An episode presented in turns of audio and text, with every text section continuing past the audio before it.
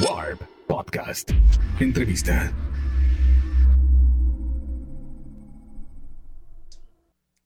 Yo soy Cristina Belfu y en esta ocasión para Warp Talks tengo la fortuna de celebrar o iniciar las celebraciones de un lugar único en el mundo que llega a sus 50 años de edad. Se trata de la Capilla de Rodko, una capilla ecuménica o laica donde se celebra la espiritualidad por sí misma y uno puede encontrarse con el presente.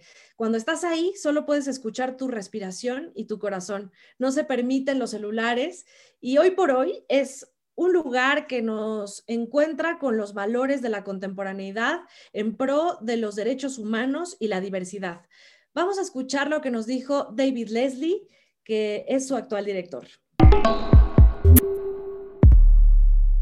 For the people who don't know anything about Rothko and his artwork in Houston, can you explain us what is the Rothko Chapel? Yeah, sure. The uh, Rothko Chapel is very, very unique, sacred, spiritual space in Houston uh, that was built in the 1970s, uh, actually 1970, and opened uh, February 26 of 1971. So we're right on the verge of our 50th anniversary.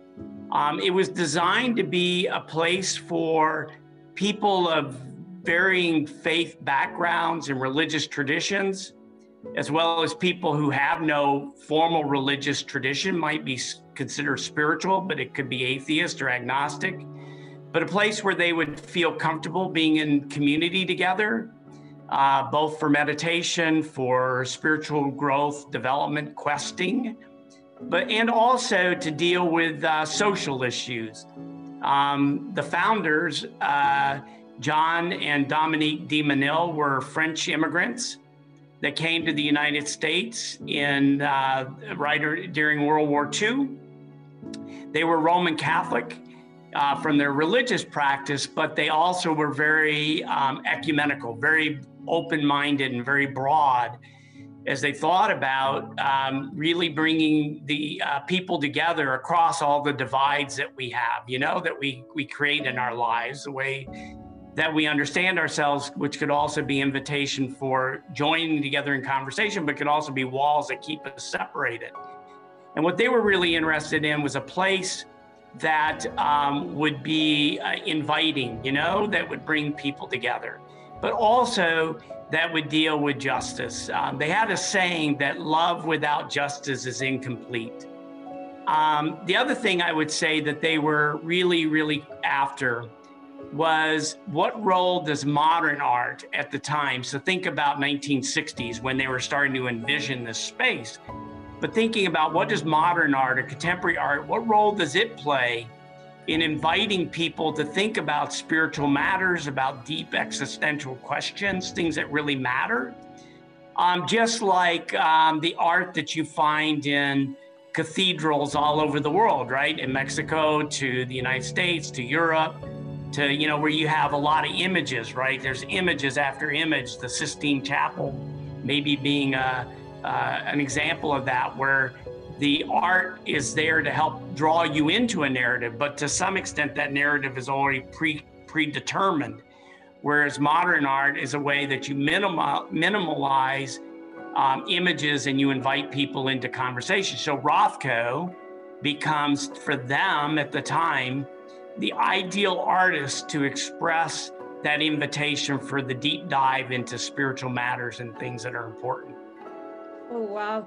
In this sense, David, in your opinion, how is the art role in the difficult moments like like now? Yeah, so, you know, I think um, the way that um, the Rothko Chapel commission happened with Mark Rothko was an artist who was painting a very, very different style of painting than people oftentimes knew him for, right? So when you think about Mark Rothko as an artist, many people think about the color, the really uh, color form type paintings that he was doing, say in the 50s and into the early 60s.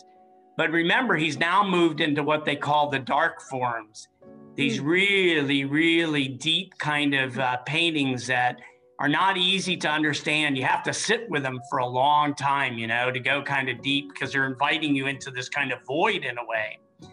But remember, I, I think that every artist, he or she, they are painting part of what their soul is dealing with, right? The deep questions, the things that they want to articulate. And sometimes it's anger, sometimes it's hope, sometimes it's love, sometimes it's just a frustration with the way the thing, the way the world is.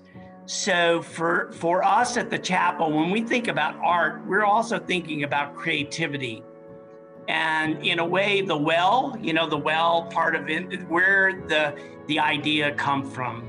So whether it's hip hop or it's an it's a symphony or it's a uh, sculpture right? It is an expression of deep meaning and oftentimes hope and aspiration. So that's how we kind of understand the importance of art at any time i guess in human existence but it's really, really important right now because I think that so often the things that we are experiencing, we can't necessarily express it with words or the spoken word, or maybe that's just one medium through which we express things. So, like at the Rothko Chapel, in addition to the chapel proper, let's say the sanctuary, where you have these wonderful you know paintings in the in the, the space out on the plaza is another very important expression of art. It's barnett newman who is another modern artist contemporary of mark rothko who was a painter but he also was a sculptor. And on our campus we have one of his seminal works called the broken obelisk which is a pyramid and then an obelisk turned upside down, inverted, that's broken on the top, which is another way that Barnett, although he never really gave a definitive meaning to what it, that sculpture is about, we do know it's about um, transition of from life to death, from despair to hope, all playing together in this same work of art. So I, I think we have that both encapsulated at the chapel as part of the art presentation. And every day, as we engage artists and just people that are thinking creatively about the day's needs, uh, we find that art is a really, really important medium through which we express that which really matters. In your opinion, David, what is the relationship between the art and the spiritual life in the contemporary times? There was a really interesting article I read about Black Lives Matter here in the United States. And this one series of public demonstrations that incorporated into the demonstration poetry, prayer, spiritual articulation of pain, suffering, and hope. So I think that those two are just so wedded together that um, you you really can't have one without another, you know, so to speak, right? I mean, you think about social movements all over the world and you think about this just comes to my mind, right? So this is me, but like I think about those anti-apartheid demonstrations in South Africa that had drumming and dancing as part of that outreach and expression of the need to change. You think about in Europe banging pots, right? People will come out and they'll bang pots and suddenly you've got this amazing cacophony of noise and music and articulation of what we hope in our anger. Um, you know, here in town, it's been murals on walls of George Floyd, who was murdered, you know, back in the spring, which set off a whole nother round of, of demonstrations and really thinking about racial inequities and interpretation. We have here in Houston a wonderful um, group of young poets, right? Poet laureate. We have a youth poet laureate and poets Oh. that are young people that are writing poems, and we incorporate them into our programming here at the chapel. So uh, I don't know. It, it Wow. just seems to be firing on all fronts right now. At this time, what activities offer in, in this difficult time to distance, social distance? What is the, the activities the, the Rothko Chapel offer for the people? Our programming is curated at what we would we call the intersection of art, spirituality, and human rights. So even during this time of virtual, and all of our programs are virtually offered at the moment, we are trying to stay true to that um, intersection. Um, so we've had in recent months, and then as we're looking into the uh, first half of uh, 2021, which again, all programs will be virtual. We have meditations that are led by different religious traditions in our city. So we've had Jewish and Buddhist and Muslim and Hindu. Um, and these meditations are designed to help people not only be introduced to the diversity of religious expression, spiritual expression in our city, but also to be opportunities to um, to breathe, to pray, to shut the mind down for a little bit, you know, and kind of practice meditation. So they're designed to help be about, say, soul care. You know what I mean? Soul, you know, the soul, the care of the soul. Um, but then we've had a recent um, lecture by uh, New York uh, Times columnist Charles Blow titled, Is This a Racial Reckoning? Are we living in a time where there might really be an opportunity to uh, recast the narrative about racial relations in the United States? Or will we go through this period and revert to the behaviors that have so uh, harmed people in this country. You know, is it, are we going to seize this moment, or is it going to be a moment that'll flash by and we're back to where we are? So that's an example of social justice. Um, next year, as part of our 50th anniversary, we have special concerts being planned. Um, we also have, we had to postpone it for a year we have a, a, commission that's being done with it in partnership with another organization, a special uh, uh, uh, musical work that will be done in honor of the chapel's 50th anniversary. So again, we're incorporating into our programming spirituality, human rights, and art. Um, it's just you know done presented in a little different way because we're having to do it virtual um, where you can't really have crowds, you know, in the chapel at the moment. Wow, it's amazing. Thank you, David. What do you think, in this sense, what do you think we learn after COVID pandemic? Nothing? You know, yeah, you know, I, I, I hope that it's the same kind of question we've posed ourselves, I think, after any crisis, right? So, you know, at, here in Houston in particular, after Hurricane Harvey, which nobody really was exempt from, you know, everybody was impacted either directly or indirectly because they have family, friends, coworkers. But anytime there's a crisis, there is that moment of like coming together where you suddenly have great solidarity. You're sharing something in common. And you always hope that there'll be a legacy that will continue to kind of keep that community connection. Sadly, reality, though, we tend to fracture back apart again. And the hard thing about COVID is that what I don't really understand, and it really frustrates me, is that no one is exempt from COVID 19, let's say the coronavirus. Nobody. We're all vulnerable. And yet it's been politicized, particularly in this country, but look, it's been politicized all around the world. And it's become instead of a moment of solidarity and coming together, maybe we did the first few weeks, but it's become a, a, a fractured point where it's dividing people, the mask wearers versus the non mask wearers. Now we're getting in to those who will take the vaccine and those who will not take the vaccine.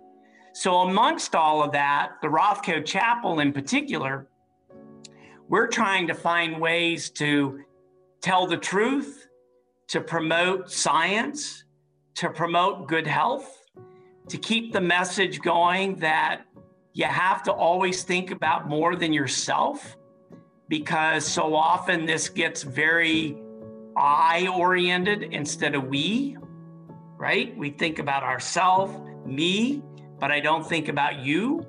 And part of what we've got to do is find ways that we help people to think beyond their own self and think about the needs of their neighbor. And so, you know, I, I hope that we will find a vaccine, but and I hope that we'll also remember that, you know, this is not a time for division.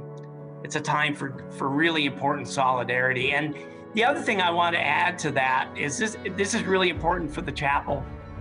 If we are really thinking about community, we also need to be very aware that some people are more vulnerable than other people.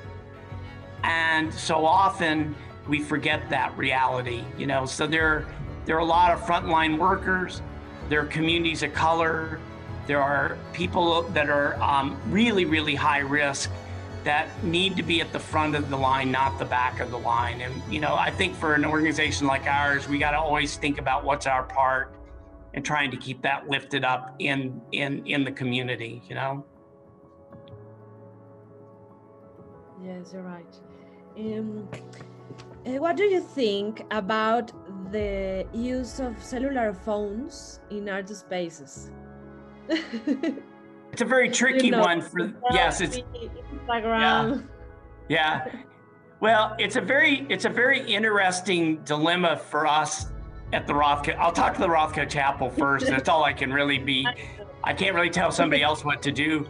But what we do when you come into the chapel, there's a sign out by the front door that asks you to turn off your cell phone, refrain from taking pictures.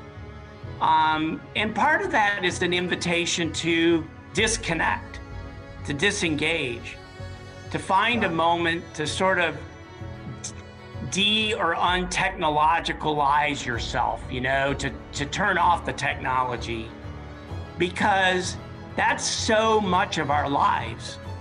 And, um, you know, how do you do that in a way that we live where it's just constant, constant? So it's almost scary for, for people to like suddenly have silence, you know, and not have your phone and, and your tablet, you know, it's like, but, but there's something healthy about that. We, you know, and I'm not just saying that, I mean, that's in the medical journals and the psychology journals. Now, I want to add this little note.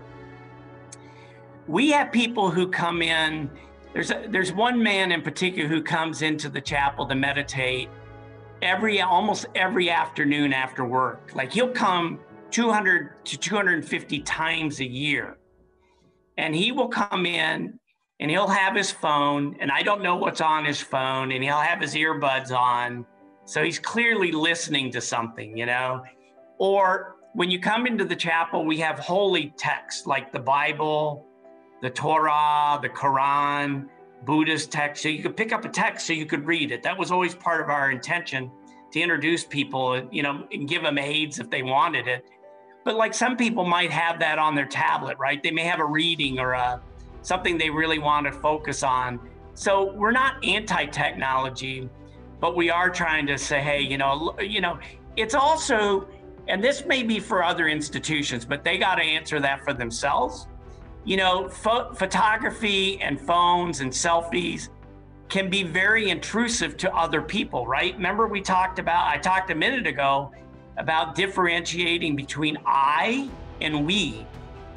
So I may want to take a, fo- a photo, but that may bother my neighbor a lot. So it's one of the things, you know, trying to be sensitive to not only what I want, but thinking about the broader piece. And the nice thing is, we have a very nice website that has a whole lot of pictures of the chapel. We have a bookstore. You can buy postcards. So there's other ways that we can offer, at least here, we can get you the photo. It just may be a little different than what you hope for. this is true. Uh, David, finally, I, I, want to know about the um, the um, history for the, the, the artist history. It's true that the Rothko killed himself after paint the chapel. I think the story of Rothko's life is very complicated, and there have been um, sometimes a, a, misunderstanding about the relationship of the chapel commission and his life and then the end of his life. I mean, he did commit suicide in 1970 and he was never able to get to Houston. So he never saw the final, uh, final product.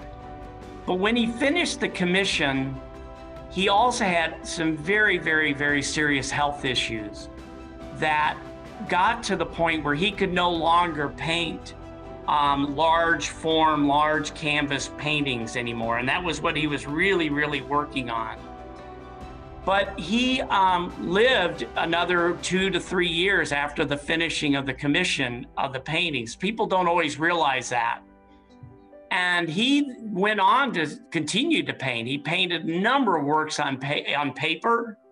Um, he brought back some of the color form paintings that people are known, you know, he was known for previously.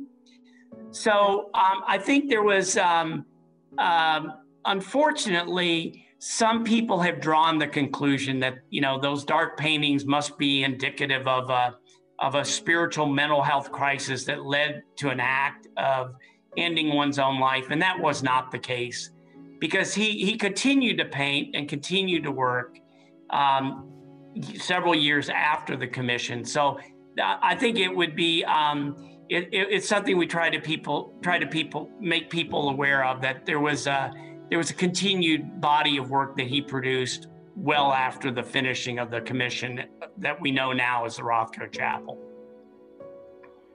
Okay, thank you for this answer. Uh, what are the needs for conservation this space?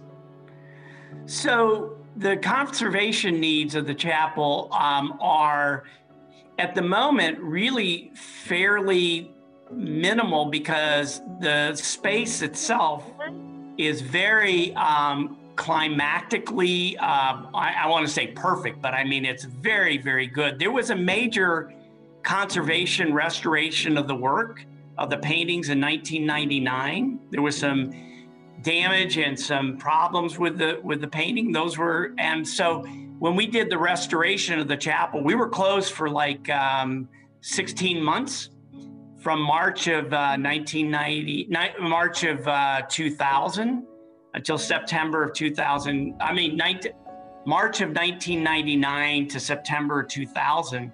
So the paintings were off campus and they were actually stored at art storage. And when they came back, they were in perfect condition. So we uh, we have quarterly uh, conservation reviews of the painting and the artwork.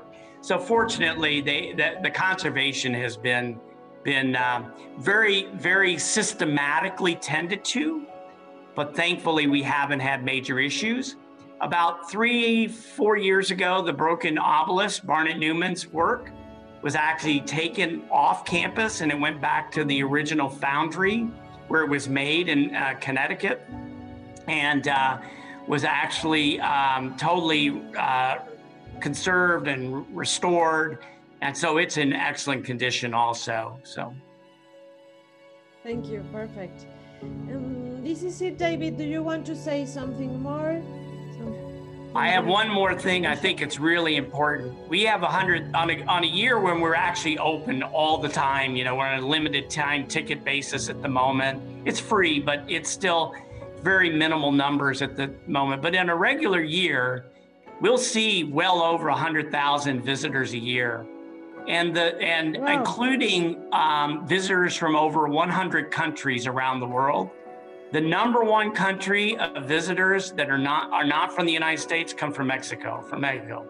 Oh, So, nice. This relationship between um, our site, uh, local, but the city of Houston and Mexico is just, uh, uh, it's great. It's fantastic. And I, I think that one of the things that has been challenging uh, with recent uh, policies is our border policy, our immigration policy. And it's been unfortunate because there's such a, as you know, a symbiotic, such a close relationship between Mhm. Texas and Mexico and, and, and people and families over centuries. And I, I really just, I really value this relationship. We had an opportunity to host a group of faculty members and staff from Tech, TEC from Monterrey, from the main campus. I had a chance to speak there uh, a couple of years ago. And uh, really, now Tech has a new um, uh, spiritual site, a new building on campus, a meditation center that we'd like to think, well, we helped to contribute a little bit to, you know, in the development. I hope we have more exchanges on that, uh, on art, in music. We've had presenters from Mexico. We, we hope we can present there. And my hope is that when we're all back able to travel again, we'll just see more and more exchanges. That's just so exciting to me. Warp Podcast. Entrevista.